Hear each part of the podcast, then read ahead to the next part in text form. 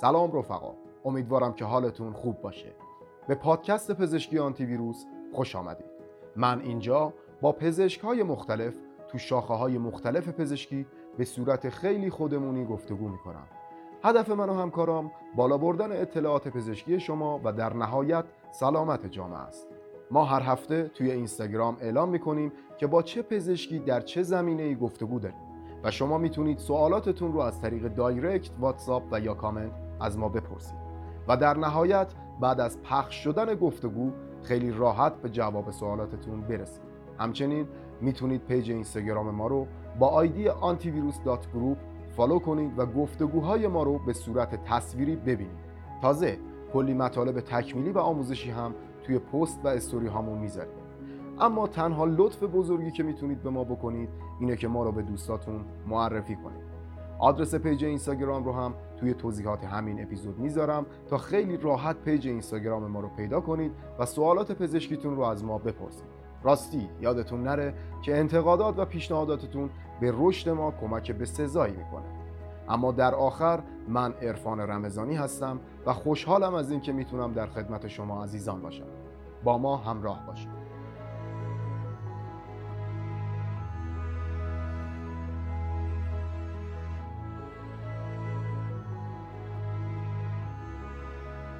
درود بر شما.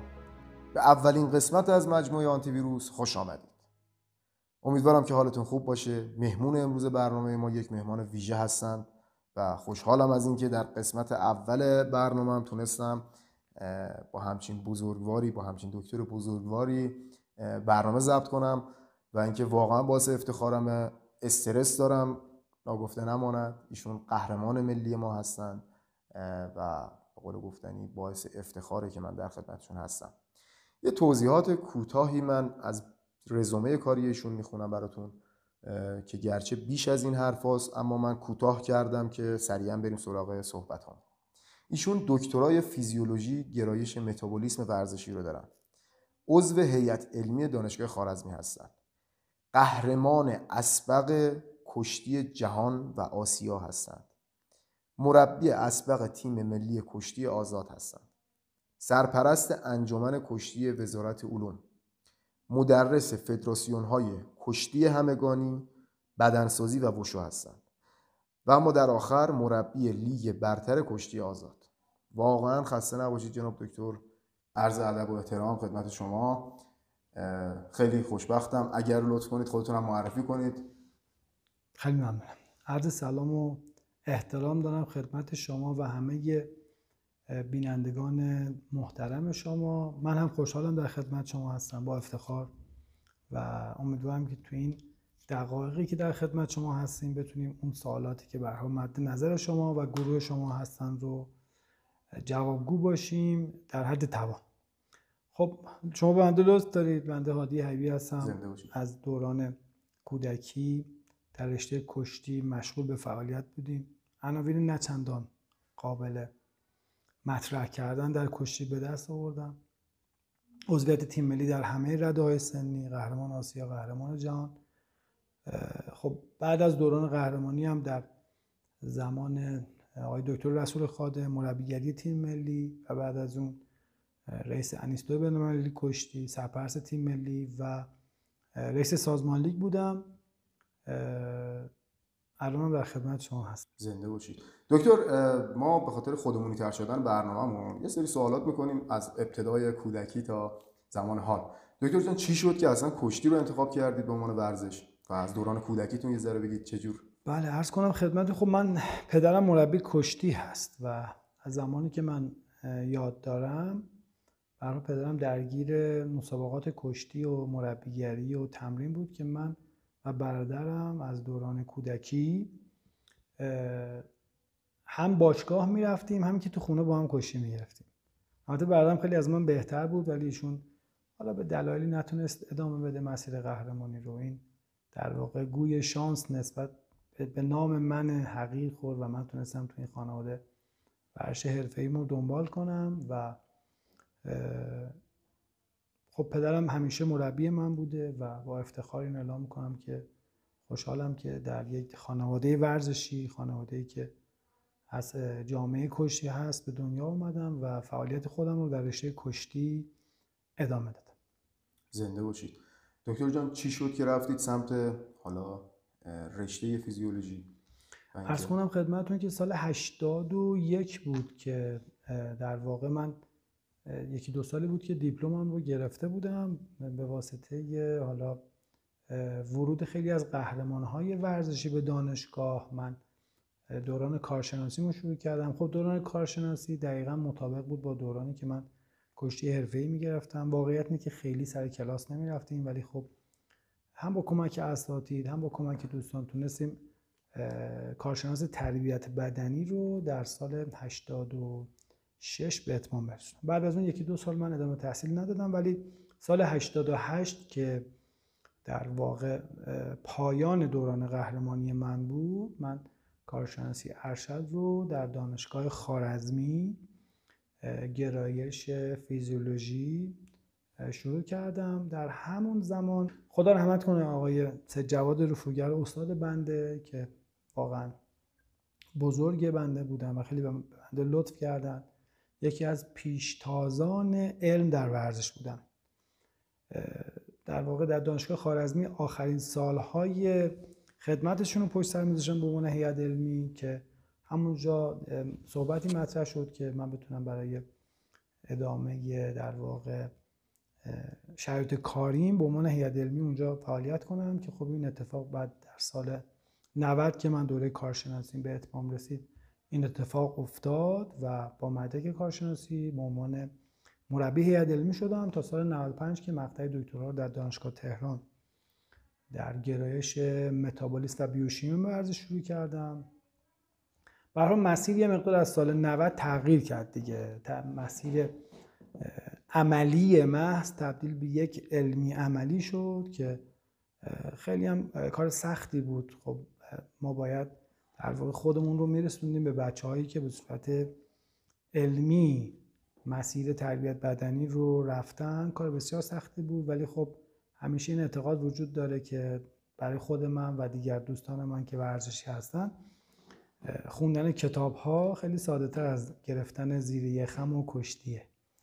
به حال باعث افتخار منه که عضو هیئت علمی دانشگاه خارزمی هم دانشگاه خارزمی یکی از دانشگاه های برتر کشوره که دانشکده تربیت بدنی جزء دانشکده های مادر در سراسر کشور هست و اساتید بزرگی در دانشکده تربیت بدنی در سالهای نچندان دور مشغول به آموزش جوانان این مرزومه بودن که الان این افتخار نصیب ما شده به عنوان یکی از اعضای هیئت علمی دانشکده تربیت بدنی دانشگاه خارزمی. انجام وظیفه می‌کنم و به حال چیزهایی که تو این سالها یاد گرفتیم رو به نسل بعدی آموزش میدیم.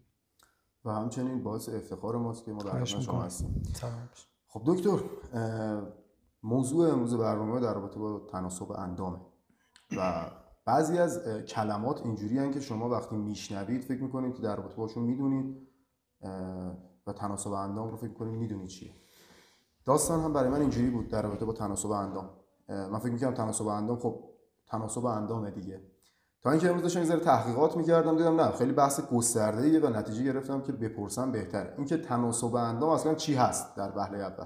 من با یک مثال ساده این موضوع تناسب اندام رو مطرح می‌کنم. اگر همه ما برگردیم به دوران کودکی خودمون و زمانی که پدر بزرگها و مادر بزرگهای ما در قید حیات بودن و خب پدر بزرگها و مادر بزرگهای ما معمولا کارهای یدی زیاد می‌کردن.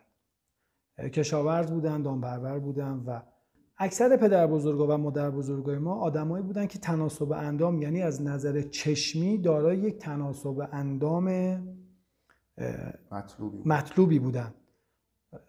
خیلی شکم نداشتن موی بسیار تمیز و صافی داشتن صورتهای بسیار شفافی داشتن نه دارو استفاده می‌کردن. علتش این بود که اینا فعالیت می‌کردن. یعنی از صبح خروسخون بیدار می شدن صبحانه مفصل می خوردن به سر کار می رفتن نهار مفصل می خوردن دوباره با غروب خورشید به خونه هاشون برمیگشتن و استراحت می‌کردن. این فعالیت بدنی با توجه به صنعتی شدن زندگی بشر کمرنگ شد و امکاناتی که در اختیار انسان قرار گرفت باعث شد ما کم تحرک بشیم. این کم تحرکی باعث شده که در واقع یه سری چربی هایی در بدن ما انسان ها ذخیره بشه و این ذخیره خودش رو به صورت چربی های زیر پوستی نشون بده و از اون فنوتیپ اصلی و شکل و شمایل در واقع فیتمون خارج بشیم. و خب این چاقی و تجمع در واقع چربی پیشساز خیلی از بیماری هاست که جلوتر بیشتر دربارش صحبت می‌کنیم. اینجا بحث فعالیت بدنی مطرح شد که محققان مطرح دنیا که به حال نشریه ACSM امریکا که به حال به عنوان یک نشریه قابل استناد در دنیا در فیزیولوژی هست میگه باید در هفته 150 دقیقه فعالیت بدنی کنیم. این فعالیت بدنی چون به واسطه صنعتی شدن زندگی ما و کم تحرکی ما در زندگی ما مستطر نیست ما باید بیایم در یک فضایی شروع کنیم به فعالیت تا به تناسب اندام برسیم. حالا این تناسب اندام رو یه مقدار کاملترش می‌کنیم. ما یک, ورو... یک انرژی ورودی داریم و یک انرژی خروجی. اگر این تناسب در ورودی و خروجی متعادل باشه ما فیت میمونیم. ولی اگر ورودی ما بیشتر از خروجی و مصرفی باشه ما روز به روز چاقتر میشیم.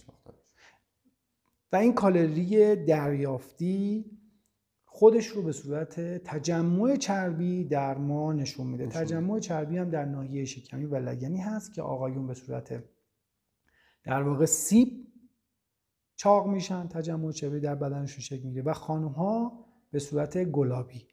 این یک در واقع مثال مثال تعریف شده و تایید شده است در دنیا. یعنی شکل آقایون به صورت سیب هست و شکل خانم به صورت گلابی. که تجمع چربی به واسطه دریافت کالری بیشتر از نیاز.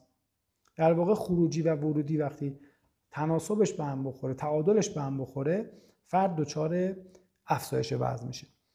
تناسب اندام یعنی اینکه ما وقتی لباسی رو میپوشیم اون لباس تو تنمون خوب بیسته خودمون رو تو آینه ببینیم از در واقع اندام خودمون لذت رو ببریم و گوشه های لباس به واسطه چربی از اطراف بدن ما خارج نشه و دیده نشه.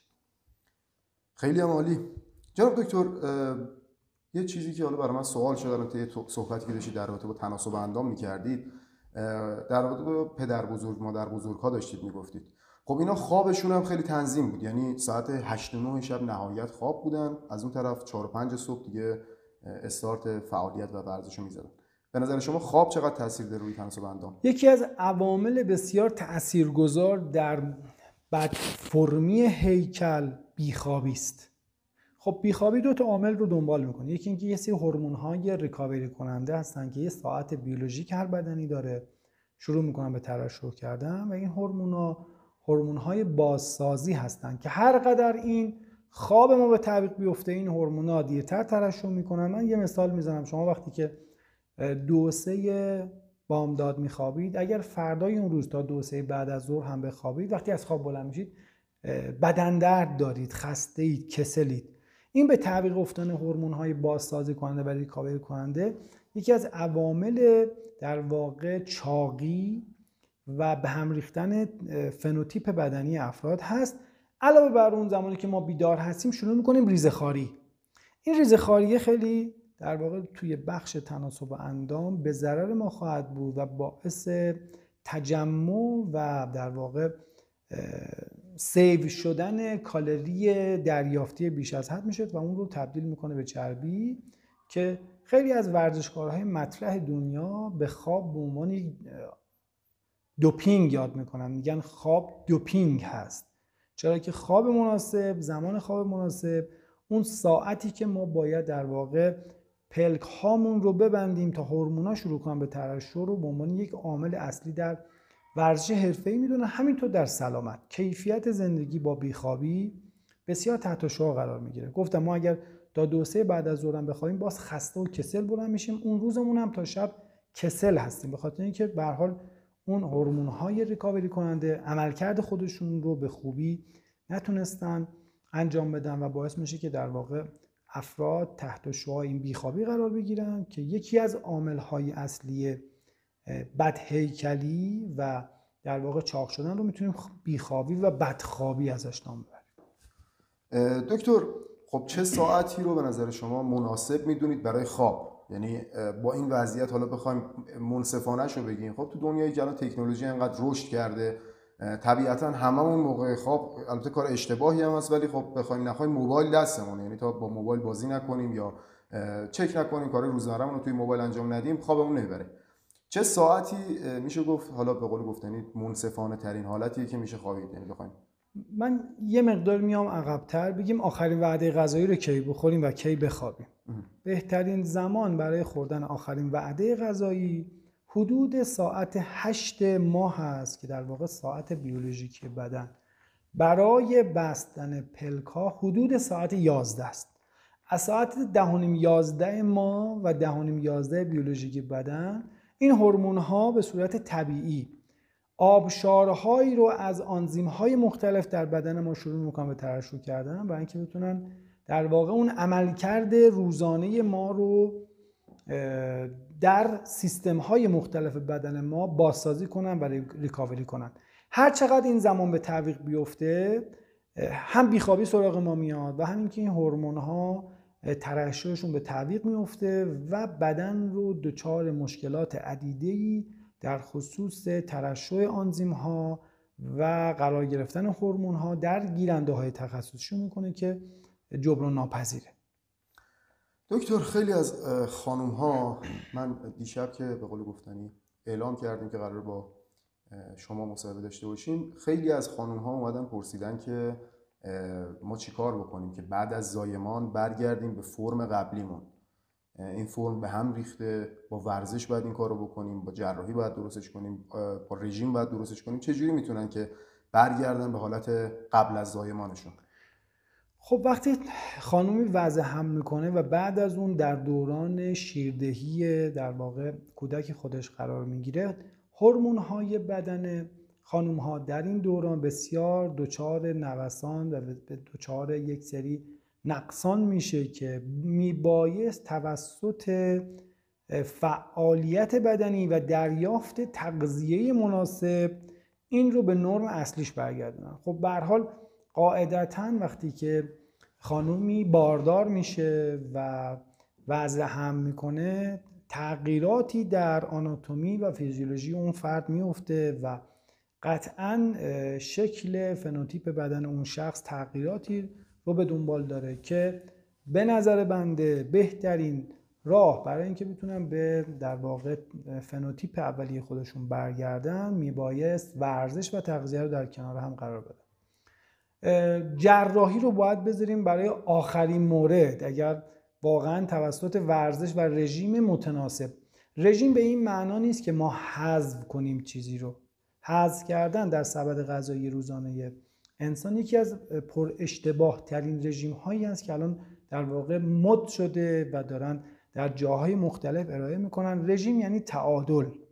برقرار کردن تعادل از نظر منابع ورودی و خروجی و همینطور به خوبی استفاده کردن از مواد مغذی درشت مغذی ریز مغذی ها و ویتامین ها رژیم مناسب اون رژیمی هست که همه در واقع سبد غذایی روزانه رو بتونه تأمین کنه ولی به صورت منظم و دقیق در کنارش هم ورزش می‌تونه ما رو به تناسب قبلیمون برگردونه که قطعا این اتفاق در یک پروسه زمانی 6 تا 8 ماه اتفاق میفته ولی کمی نیاز به صبر داره. در غیر این صورت افراد مجبور میشن که به سراغ جراحی یا برن که این آخرین راهه. ما جراحی رو برای زمانی می‌ذاریم که واقعا از طریق فعالیت بدنی و رژیم در کنار هم دیگه ما رژیم به تنها و ورزش به تنها رو نمی‌تونیم به عنوان یک عامل تناسب اندام ازش یاد کنیم. هر دو اینها کنار هم و با نظمی که در واقع در ساختار بدن افراد به وجود میارن ما رو می‌تونه به تناسب اندام برسونه. زمانی وارد جراحی میشیم که دیگه واقعا ورزش فعالیت بدنی و رژیم غذایی جوابگو نباشه و اون فرد در واقع دچار یک نوع بیماری بشه که جراحی رو براشون در دستور کارشون قرار میدیم که بتونن در واقع به اون اندام مناسب خود مد نظر خودشون برسن. آیا در دوران بارداری ورزش رو شما توصیه می‌کنید و آیا کمک می‌کنه اگر در صورتی که ورزش کنن به اینکه فرمشون بعد از زایمان هم خوب باشه یعنی برگرده به حالت اولیه یا اینکه اصلا ورزش اشتباهه در این دوران؟ باز من برمیگردم به قدیما که پدر بزرگا و مادر بزرگا و قدیمی ها شنیدید که میگن فلان خانم داشته توی مزرعه کار می‌کرده همونجا وضع هم کرده. یعنی یه واقعیتیه که ما نیاز به عضلات قوی برای زایمان داریم. خیلی از خانم هایی که در دوران بارداریشون استراحت مطلق می‌کنن. حالا به واسطه بالا رفتن قندشون به واسطه بالا رفتن یه سری مری بیماری های خاص مجبور به استراحت مطلق میشن زایمان بسیار سختی دارن.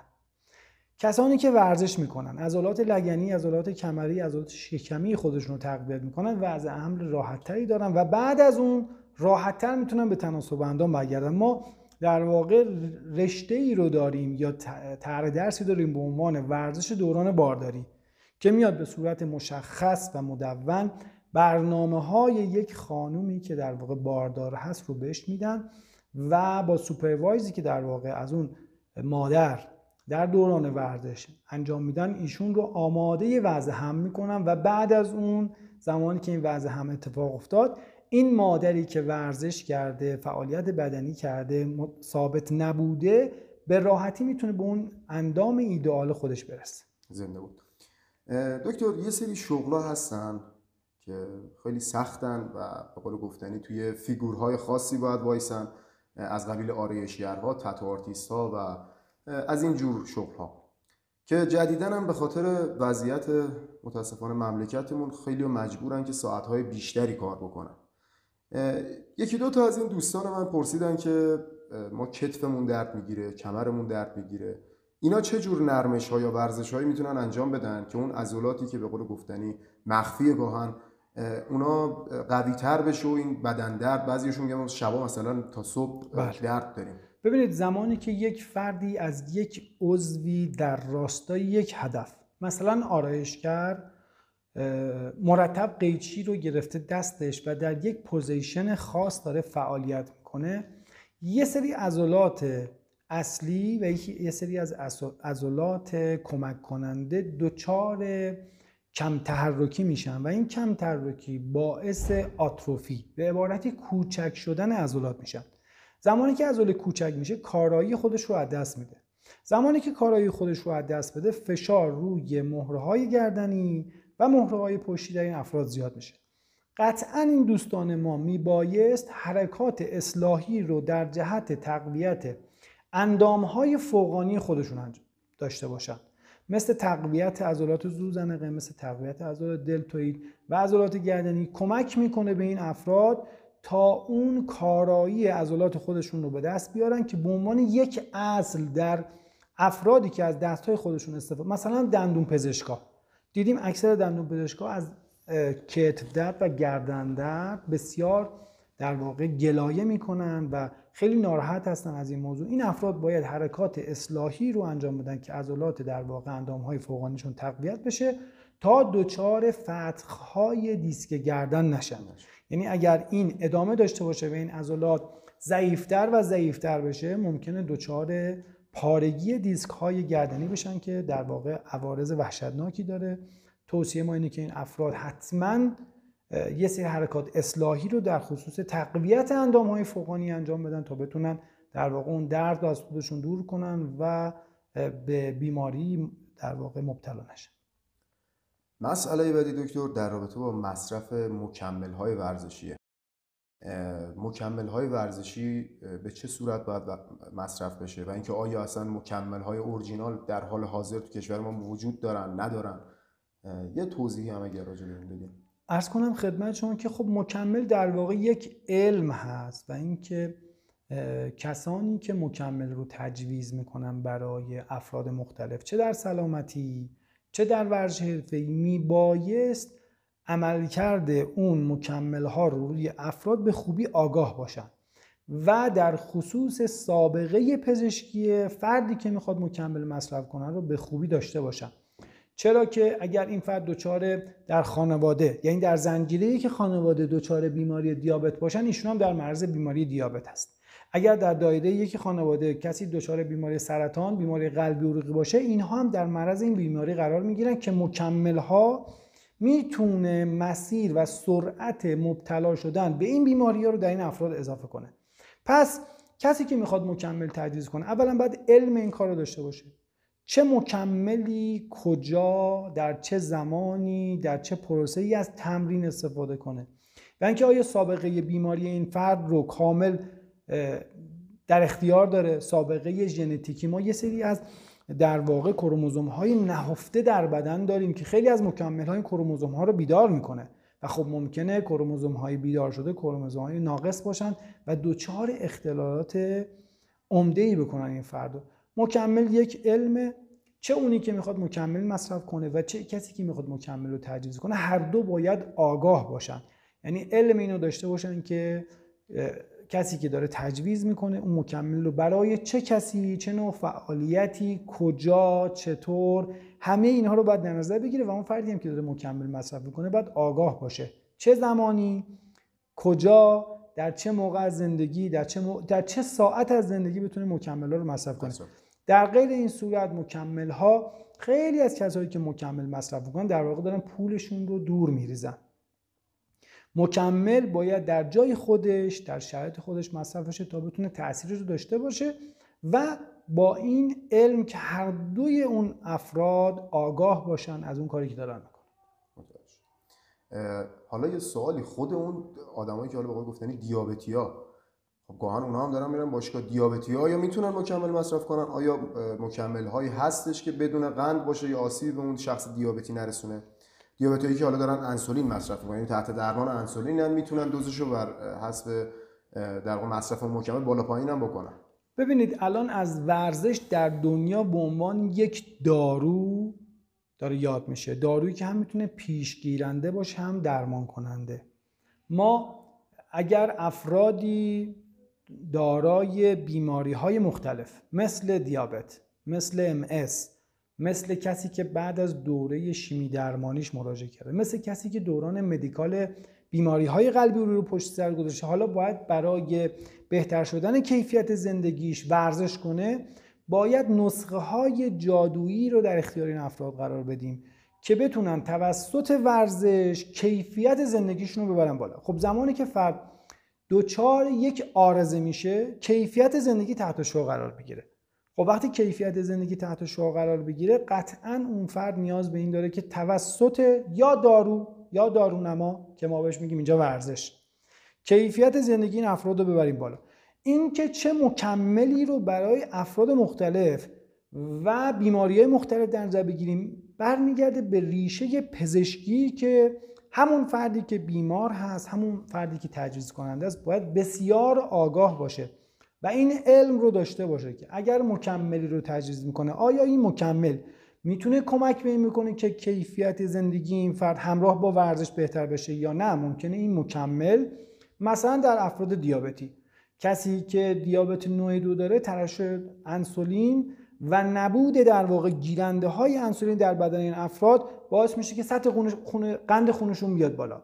خب اگر دارویی رو مصرف کنن که سطح خون این رو دو برابر بکنه خب مطمئنا آسیب رسان خواهد شد و ممکنه عواقب خطرناکی رو به اون فرد در واقع برسونن و ممکنه که بسیار خطرناک بشه. پس کسی که تاکید می‌کنم کسی که مکمل توصیه می‌کنه و تجویز می‌کنه و کسی که مکمل می‌خوره چه فرد سالم چه فردی که دچار یه بیماری است هر دو باید آگاه باشن تا بتونن آسیبی رو به این فرد وارد نکنن و با علم به این که این مکمل چه تأثیری در روند و بهبود کیفیت زندگی فرد را در اختیارش قرار بده؟ دکتر هورمون ها چیزیه که هم یه ذره ترس دارن همه نسبت بهش.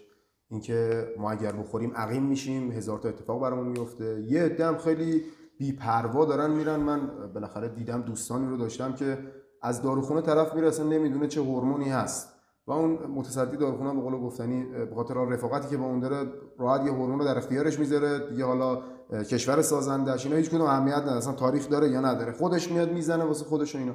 در رابطه با هورمون ها دکتر اگر لطف کنید برای ما توضیح بدید که چقدر خطر آفرین می‌تونه باشه و چه کلا فواید و ضرری داره بله من مجدد تاکید می‌کنم که در واقع مکمل و ارائه برنامه برای مصرف مکمل یک علمی رو میطلبه که متاسفانه در بیشتر در واقع استانها و شهرستانهای کشور ما این علم در اختیار افراد قرار نداره. فقط به واسطه تجربه ای که از مصرف شخصی این داروها و هورمون ها دارن اینها رو تجویز می‌کنن. من گفتم ممکنه که در واقع یه سری کروموزوم های نهفته بیدار بشه. ممکنه که این هورمون ها تاثیرات عکسی روی فرایند آبشارهای آنزیمی در بدن ما داشته باشه که همه اینا بسیار خطرناک هست. من به عنوان کسی که به دکترای در واقع متابولیسم ورزشی و در واقع متخصص این کار هستم خیلی به ندرت تجویز مکمل و هورمون ها رو می‌کنم چون که سابقه پزشکی سابقه فردی تاثیر اون روی اون فردا یه موضوعی که بسیار مهمه شما هر کلیدی یک مسیر در واقع باز کننده خودشو داره. هورمون ها و آنزیم ها در بدن انسان هر کدوم گیرنده تخصصی دارن. در افراد مختلف اون گیرنده ها در واقع واکنش های متفاوت دارن. هر در واقع آنزیم و هورمونی که به شما مثلا من تجویز می‌کنم به برادر شما ممکنه اون واکنش و اون عکس عمل رو نداشته باشه و تغییراتی رو باید در تجویز خودم داشته باشم. گفتم این یک علم با آگاهی هر دو نفر باید از این علم استفاده کنن. ولی توصیه من اینه که به سمت هورمون ها نریم. عوارضش بیشتر از در واقع های مصرف مکمل ها هست. یه نکته ای هم بگم. من همیشه هم گفتم هر چیز کمی که به ما یه چیز زیاد بده ما رو بدهکار می‌کنه اون وسط. یه چیزی در واقع گم شده است اون وسط که اون گم شده ممکنه در واقع جون ما باشه در واقع بیماری هایی که به ما در واقع منتقل میشه اون وسط ما بدهکار میشیم. پس با چیز کم به چیز زیاد نخواهیم رسید. باید حتما اون چیز کم رو به جای خودش در شرایط خودش و در اون بازه زمانی لازم. میگم خود مصرف مکمل ها یک بازه زمانی داره. مثلا در خیلی از این فیلم های قدیمی که در تلویزیون پخش میشه زمانی که تو این کشورهای پیشرفته دنیا فرزندها می‌خوان برن بخوان پدر مادر یه لیوان شیر برمیدارن دنبال اینو میرن و اون شیر رو میدن می‌خورن. خب نشون دهنده این است که کلسیوم رو باید آخرین وعده غذایی بخوریم تا بهترین عملکرد داشته باشه. این یک در واقع آلارمی هست که به ما داده میشه که ساده ترین چیزه. در واقع یک ویتامین و یه سری در واقع مواد عالی هست که به بدن ما می‌رسه ولی اون تایمش خیلی مهمه. مهم. هورمون ها هم بسیار خطرناکه. من باز میگم تاکید می‌کنم.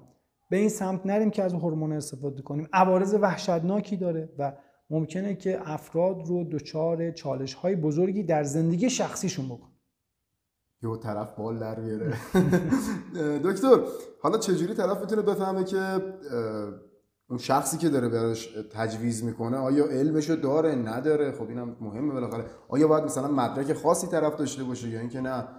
چون خیلی 90 درصد الان کسایی که دارن مکمل و این چیزا تجویز می‌کنن بر حسب اینه که حالا مثلا طرف 20 سال بدنسازی کار کرده حالا داره مکمل میفروشه به قول گفتنی وارد می‌کنه تولید می‌کنه. خب این یک تخلفی هست که کسایی که در واقع در باشگاه بدنسازی تجویز مکمل ها رو می‌کنن این یک تخلف است. یعنی نمی‌تونه کسی که باشگاه داره و داره به عنوان یک مربی فعالیت می‌کنه دارو تجویز کنه ولی واقعا چون نظارتی از وزارت ورزش و جوانان روی موضوع وجود نداره. حالا یا نظارت خیلی کمی وجود داره یا معادل معامله های زیرمیزی در واقع اتفاق میفته خیلی نمی‌تونن اینو کنترل کنن. ولی من به دوستانم و کسانی که من مراجعه می‌کنم میگم سعی کنید تا جایی که ممکنه سراغ مکمل نرید. به هر حال انقدر سبد غذایی برای ما گسترده هست و استفاده از مواد طبیعی و در واقع غذاهای طبیعی رو می‌تونیم به عنوان یک اصل در زندگیمون استفاده کنیم. نیاز به مکمل نیست. مکمل زمانی توصیه میشه و از استفاده میشه که فرد فعالیت بدنیش در روز اونقدر باشه که سبد غذایی کفاف نیازهای اصلی اون فرد رو نده فرد میره سراغ مکمل با آگاهی. با گرفتن یه سری آزمایش ها مثلا سابقه دیابت اینو گفتم دوباره تاکید می‌کنم سابقه بیماری های خانوادگی. همه رو بررسی می‌کنن. اگر موردی تو بخش سلامت و بیماری نبود باید بیان برن سراغ کسی که واقعا علم این کار داشته باشه. نه من نوعی که تجربه فردی خودم رو به عنوان یک الگو ازش استفاده می‌کنم و اون دارو رو به همم میدم. خب قطعا این اتفاق اتفاق خوبی نیست و عوارض وحشتناکی داره. زنده بود که بریم سراغ آب. آب توی ورزش به چه صورت عمل می‌کنه؟ من عموی خودم. یادم خب خیلی ورزشکار بود. به قول گفتنی همیشه ورزش می‌کرد. مخصوصا خیلی میدوید در روز. این من خدا سنگ کلیه گرفت. سنگ کلیه گرفت و خیلی اذیت شد خیلی آسیب دید. پزشک بهش گفته بود که حتما آب مصرف کن آب زیاد مصرف کن. این دیگه جوری شده بود که یه 4 لیتری همیشه همراهش بود آب. مینداخت و کوله پشتی شروع می‌کرد دویدن دائما شروع می‌کرد آب خوردن و ادرار کردن. خب حالا سوالی که دارم در رابطه با این قضیه اینه که آیا آب زیاد باعث آسیب میشه یا اینکه آب کلا خوبه تو ورزش استفاده بشه. ببینید خب 70 درصد در واقع بدن ما رو محیط آب تشکیل داده. چه در عضلات چه در استخوانها چه در فرایندهای بیوشیمیایی که در بدن ما هست همه اینها در محیط آب اتفاق میفته چه زمانی ما در واقع بدنمون کم آب میشه؟ خب همه میگن زمانی که لبمون تشنه بشه. من میگم خیر زمانی که لب ما تشنه بشه. ما تشنگی در سلول ما اتفاق افتاده. عموی شما بسیار کار پسندیده می‌کرد. حالا چالیسی که در واقع یک اصطلاحه ولی مصرف آب به طور مداوم باید در حین ورزش قبل از ورزش و بعد از ورزش و حتی خارج از زمان ورزش اتفاق بیفته. میگم همه فرایندهای بیوشیمی داخل آب هست. زمانی که سلول دچار کم آبی بشه اون اختلالات به وجود اومد. این اختلالات موجب کاهش عملکرد میشه. کاهش عملکرد در واقع اگر ورزشکار حرفه‌ای باشه خب عملکردش کاهش پیدا می‌کنه و دچار مشکل میشه. اگر فرد عادی باشه دچار اختلالات متابولیکی میشه. خیلی از بیماری هایی که ما ناخواسته دچار اون میشیم به خاطر عدم مصرف درست آب.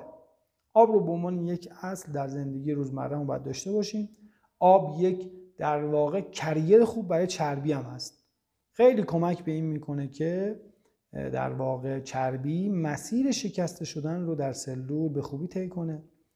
آب رو به عنوان اصلی ترین ماده غذایی موجودات پرسلولی که یکیشون هم میشه انسان می‌تونیم ازش یاد کنیم. دکتر من در تمام زندگیم شاید ورزش بالای 100 نوع ورزش مختلف رو تست کردم. هر کدوم رفتم دو جلسه اومدم. ولی خب به قول گفتاری تو کشتی مخصوصا خیلی زیاد بودم دیگه. کشتی ورزشی بود که به قول گفتنی پیدا کردم راه خودم. البته کشتیگیر خوبی هیچ وقت نشدم ولی در حد دوست داشتن. ورزش های مختلف که من می‌رفتم خب با بچه هایی که می‌رفتم بالاخره دوست می‌شدیم و اینا موقع مسابقات من باشون حتما می‌رفتم. بعد میدم قبل از وزن کشی اینا مثلا یه روز دو روز قبل از وزن کشی شروع می‌کنن به صورت اینکه حالا خودشون تجویز کنن آب و حذف می‌کنن.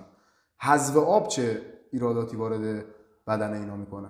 کسی که آب رو حذف کنه در واقع داره به بدن خودش آسیب می‌زنه. ما در واقع رشته های ورزشی که ویت کتگوری دسته وزنی داره به خاطر اینکه باید سر یک وزن مشخص حضور پیدا کنن رژیم های خاصی رو رعایت می‌کنن که ما به هیچ عنوان نمی‌تونیم آب رو از این افراد حذف کنیم. حتی تا یک ساعت یک ساعت و نیم مونده وزن باید مدام آب رو مصرف کن چرا؟ اختلالات متابولی که در اثر کم آبی در سلول به وجود میاد جبران ناپذیره. اون لطمه و صدمه ای که در سلول ها به واسطه کم آبی اتفاق میفته رو نمیشه جبران کرد. پس اگر هم کسی در دسته رشته های ورزشی که دسته وزن دارن داره فعالیت می‌کنه حتما باید آب رو مصرف کنن. حتی تا زمانی که در زمانی که دارن کاهش وزن میدن. مطمئنا با استفاده آب کاهش وزنشون در اون دو سه ساعت مونده زمانه به وزن بهتر خواهد شد. برگردیم سر یه بحث دیگری در رابطه با اینکه رابطه کهنسالی. الان دوباره بریم سراغ مادر بزرگا پدر بزرگا. ولی رابطه کهنسالی با ورزش چیه؟ خب به حال کیفیت زندگی در دوران کهنسالی بسیار مهمه برای ما و برای همه موجودات پرسلولیک. ما که در واقع یک سالی رو از زندگیمون گذروندیم حالا می‌خوایم در دوران پایان عمرمون شرایط خوبی رو برای گذران داشته باشیم و کیفیت زندگی رو ببریم الان باز طرح درسی و مجموعی از فعالیت هایی برای ورزش و کهنسالی توصیه میشه که هم به عنوان یک پیشگیرنده و هم به عنوان یک درمانکار. خب ما یه سری از بیماری ها هستن که مختص دوران کهنسالی هستن مثل بیماری های قلبی عروقی مثل پوکی استخوان مثل خیلی از بیماری هایی که در واقع در دوران کهنسالی سراغ ما میان رو ما می‌تونیم با ورزش هم زمان اتفاق افتادنش رو به تعویق بندازیم. همین که پیشگیری کنیم این بیماری ها دیرتر سراغ ما بیان. همین که اگر دچار این بیماری ها شدیم به واسطه فعالیت بدنی می‌تونیم اینها رو کنترل کنیم. مثلا در پوکی استخوان. خب فرایند استخوان سازی و استخوان خاری یک فرایند رو به رشد در زندگی موجودات پرسلولی. ورزش چیکار می‌کنه؟ ورزش مسیر رو برعکس می‌کنه. یعنی ما هر چقدر سنمون میره بالا استخوان خارها در بدن ما بیشتر فعال میشن و استخوان سازا کاهش پیدا می‌کنن ورزش ب... کمک به این می‌کنه که استخوان سازی روند خودش رو طی کنه استخوان خاری مهار بشه. خب در دوران سالمندی و کهنسالی ورزش به عنوان یک عامل اصلی برای بالا بردن کیفیت زندگی می‌تونه نقش بسزایی در کیفیت زندگی موجودات پرسلول داشته باشه. داشته باشه. علت این که حالا قدیمترها پدر بزرگا و مادر بزرگا سنشون 90 سال 100 سال بوده. و الان سن مرگ رسیده به 50 سال 60 سال. گاهن ما می‌بینیم که مثلا 30 ساله 25 6 ساله دارن سکته بله. می‌کنن. چقدرش می‌تونه ربط داشته باشه به ورزش؟ آیا همش بحث تغذیه نامناسبه یا ورزش هم هر دو اینو در کنار همه. فعالیت بدنی. ما واجه های فعالیت بدنی و ورزش رو باید از هم جدا کنیم. زمانی که ما میگیم فعالیت بدنی یعنی یه سری حرکات که به واسطه زندگی روزمره ما اتفاق میفته و سلامت ما رو تحت شعار قرار میده.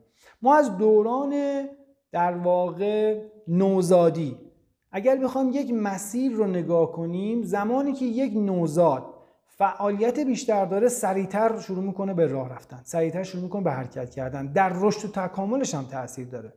همینطور این مسیر رو که بیایم در دوران کهنسالی هر چقدر ما فعالیت داشته باشیم هر چقدر بتونیم فعالتر باشیم قطعا کیفیت زندگی ما تحت شو قرار می‌گیره. این موضوع پدر بزرگ ها و مادر بزرگ ها رو جدی بگیریم. کسایی که هم موهای بسیار پرپشت داشتن هم صورتهای بسیار زیبا داشتن هم تناسب اندام خوبی داشتن.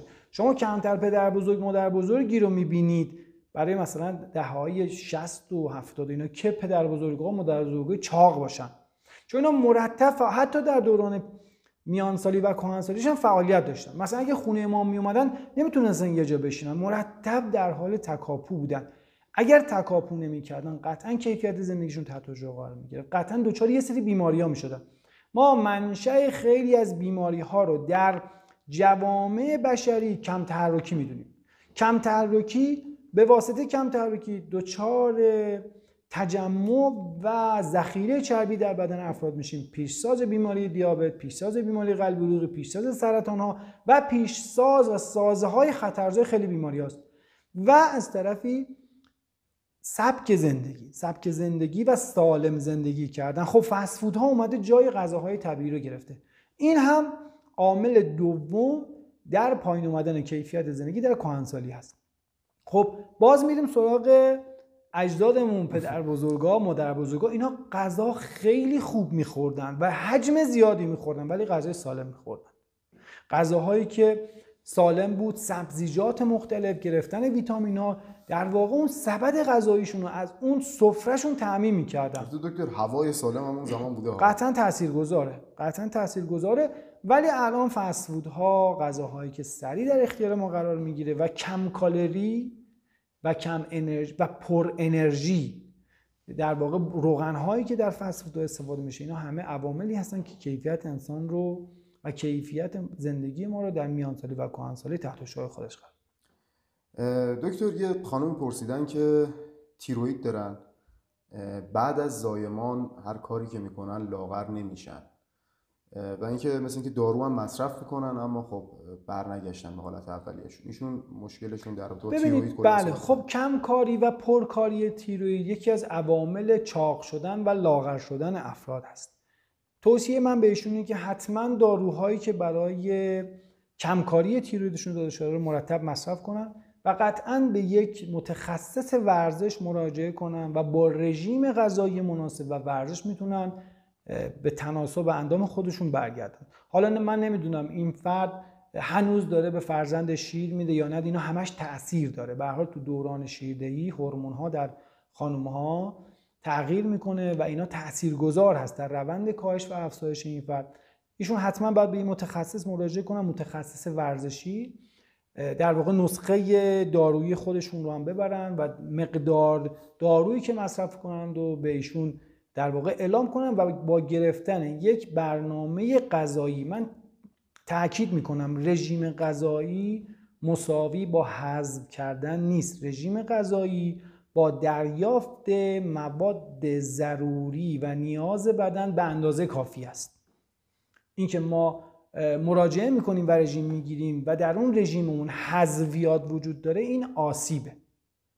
ما به هر حال می‌خوایم کیفیت زندگیمون رو ببریم بالا. با حذف کردن در واقع سبدهای غذایی از اون کم کردن از اون سبدهای غذایی به ما آسیب میرسونه و این آسیب در بلند مدت خودشون نشون میده. اولی موردش اینه که افراد عصبی میشن.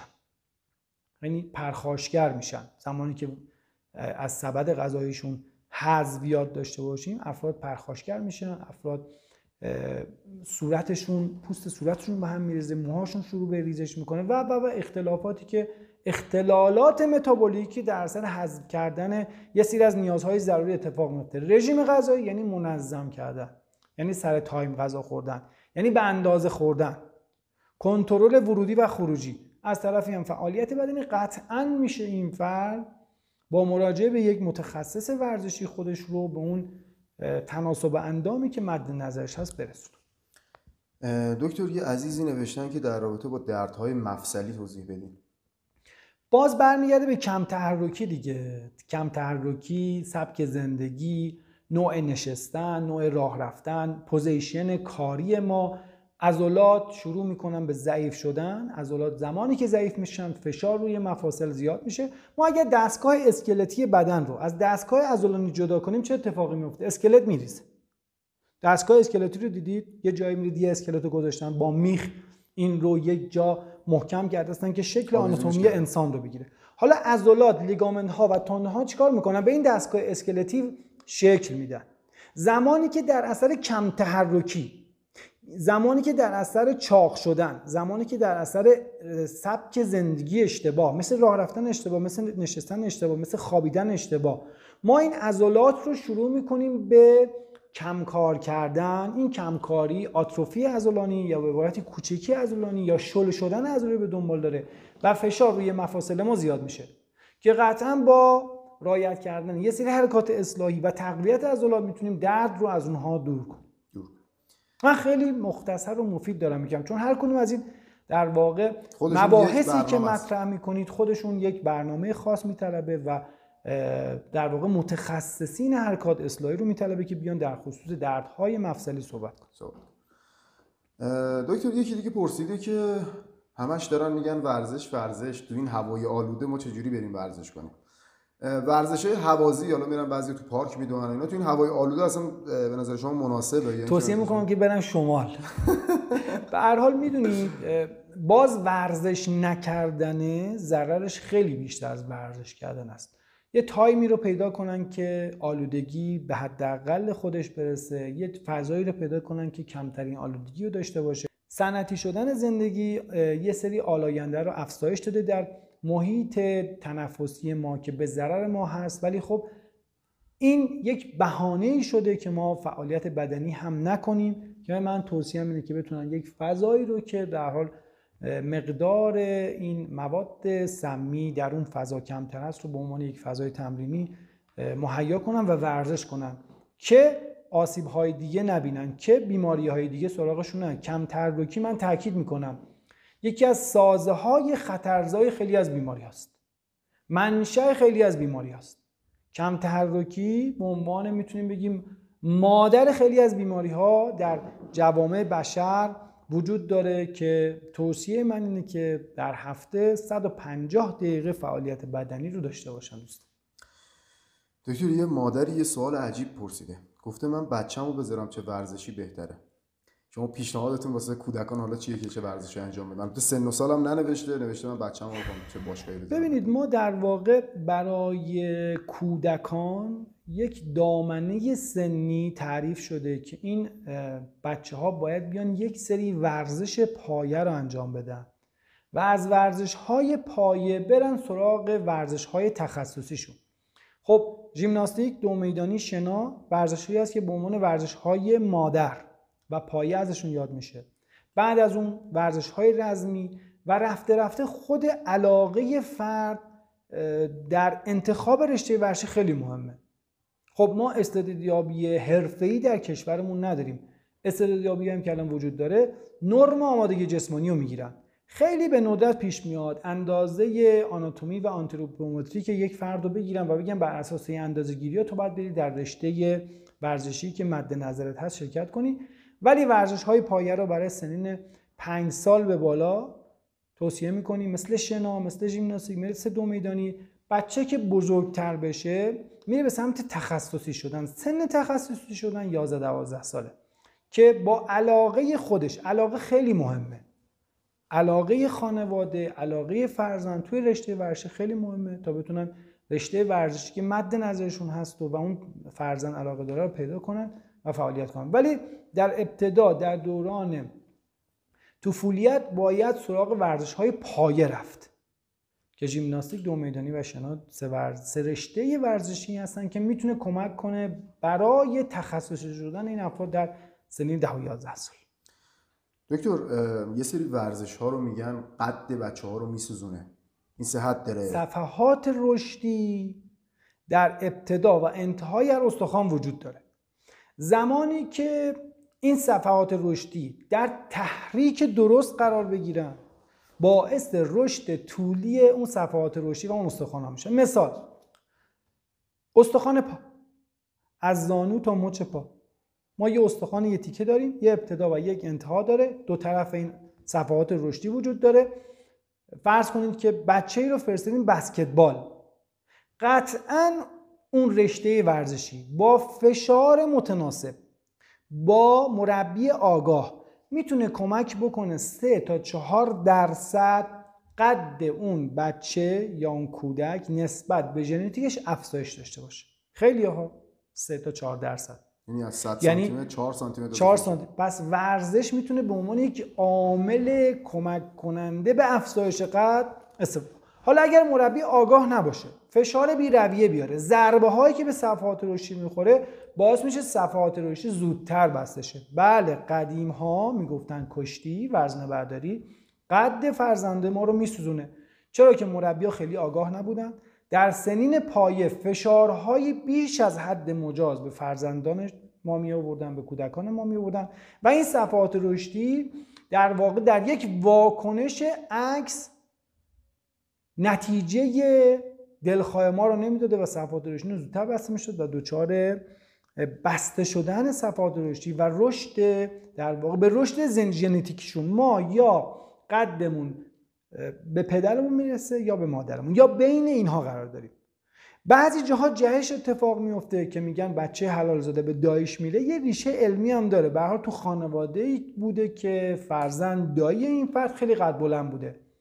ولی معمولا قد همه افراد بین پدر و مادره ورزش می‌تونه کمک کنه 3 تا 4 درصد ورزش مناسب با مربی آگاه با مربی توانمند می‌تونه تاثیر بذاره تا این افراد به اون رشد فیزیولوژیکی خودشون برسن. رژیم تو دنیای کودکان دکتر چجوریه خب ما نمی‌تونیم غذا رو از جلوی بچه ها ورداریم و بگیم نخور. باید تغذیه خودمون رو درست کنیم. در واقع پدر و مادر با تغذیه سالم خودشون می‌تونن بچه های خودشون رو در واقع کنترل کنن. ما نمی‌تونیم غذا رو از جلو بچه ها برداریم. ولی زمانی که غذایی که داریم استفاده می‌کنیم کالری نباشه که متاسفانه در دوره کرونا برای همه ما این اتفاق افتاده که بچه هامون کودکانمون تو خونه خیلی موندن غذاهای بیروی خوردن و دچار یک چاقی شدن که این چاقی دچار فقر حرکتی می‌کنه این چاقی دچار بیماری هایی می‌کنه که متاسفانه گریبان همه جوامع بشری در این یک دو سال گرفته. ما به بچه نمی‌تونیم بگیم این غذا رو نخور ولی می‌تونیم سنجیره سبد غذایی خودمون رو تغییر بدیم تا بتونیم در واقع غذای سالم در اختیار فرزندانم می‌برم زنده باشید دکتر. خیلی اینجا سوالای زیادی هستش. من من فکر می‌کنم که دیگه داریم از تایم برنامه خارج میشیم و بیش از حد من مزاحم شما دارم خواهش می‌کنم. سلامت باشید گرچه اینکه من تا دو سه روز آینده فکر می‌کنم اینجا سوال داشته باشم چون هم خیلی دوستان سوال کردن. همین که من خودم خیلی سوال داشتم و نوشتم. حالا در یه برنامه بعد در خدمت شما هستیم. من تشکر می‌کنم از شما. امیدوارم که مطالبی که گفتیم ما تیتروار گفتیم. حالا ممکنه که بگم میگن اه گفته آبو حتما بخورید. ما تیتروار در مورد یک سری از مسائل صحبت کردیم که در واقع ملزومات علمی ورزشی بودی که به درد ممکنه خیلی ها بخوره ممکنه به درد خیلی هم نخوره. ولی هر موقع شما بفرمایید به صورت در واقع اختصاری در مورد هر کدوم از این مباحث می‌تونیم باز کنیم. ریشه های علمی ریشه های عملیش رو با هم دیگه صحبت کنیم. اتفاقا می‌خواستم این قول ازتون بگیرم که ما باز هم در خدمت شما از عزیز می‌کنم در خدمت شما هست و اینکه دکتر جان یه سخن پایانی. عرض کنم خدمتتون که خب من خیلی رو ورزش تاکید می‌کنم چون در واقع همه ما زندگیمون یک زندگی صنعتی کم تحرک شده. همه ما. موبایل تلویزیون اینترنت تلفن فضاهای مجازی و عدم تحرکی که حالا به واسطه کرونا اتفاق افتاده. این در واقع در دوران پسا کرونا ما وحشتناک بیماری هایی که مرتبط با کم تحرکی در همه کشورهای دنیا باز گریبان بشر رو می‌گیره. توصیه اینه که در هفته 150 دقیقه ورزش کنید. ورزش رو در جایی برید که متخصصان واقعا حرفه‌ای وجود داشته باشن. ممکنه که شما به یه جایی مراجعه کنید و یه نفر بر اساس نتایج شخصی خودش یه علمی رو پیدا کرده باشه و ممکن یک مربی فعالیت کنه. سعی کنید سرچ کنید جایی برید که واقعا اون فرد داره تخصص باشه داره تبحر باشه. چون ورزش شمشیر دو است. هم می‌تونه شما شما رو ما رو به سمتی ببره که کیفیت زندگیمون بهتر میشه. هم می‌تونه زندگیمون تحت شعا قرار بده. چون آسیب های ورزشی خیلی زیاده. یه حرکت اشتباه یه داروی اشتباه یک مسیر اشتباه یک تغذیه اشتباه می‌تونه در واقع کیفیت زندگیمون تحت شعا قرار بده. سعی کنید با متخصصین این رشته صحبت کنید کسایی که واقعا حرفی برای گفتن دارن تا بتونید سلامت خودتون و خانوادهتون رو تصمیم کنید. زنده باشید دکتر. خیلی لطف کردید. قربون شما سلامت بشین. وقتتون رو در اختیار ما گذاشتین. با افتخار. ممنون از شما. قربون شما. زنده باشید. سلامت بشین. خدا خیلی ممنون از شما که تا اینجای کار با ما همراه بودید. امیدوارم که قدم مثبتی در راه سلامت جامعه برداشته باشم. اما جا داره تشکر کنم از همکاران عزیزم که تا اینجا زحمات زیادی کشیدن برای به ثمر رسیدن این کار. ممنون میشم که با معرفی کردن ما به دوستاتون از ما حمایت کنید و همچنین باعث بالا رفتن اطلاعات پزشکی اونها و در نهایت سلامت جامعه بشید. اگر به هر دلیلی خواستید با پزشکایی که باشون گفتگو میشه بیشتر آشنا بشید می‌تونید صفحه اینستاگرام ما رو به ID antivirus.group follow کنید اونجا گفتگو رو به صورت تصویری آپلود می‌کنیم و همچنین شماره تماس، آدرس مطب یا کلینیک و پیج اینستاگرام هر یک از پزشکای محترم رو در اختیارتون قرار میدیم. در آخر امیدوارم که علم اونقدری پیشرفت کنه که ریشه تمام بیماری ها رو از بین ببره. تا قسمت بعدی آنتی ویروس خدا یار و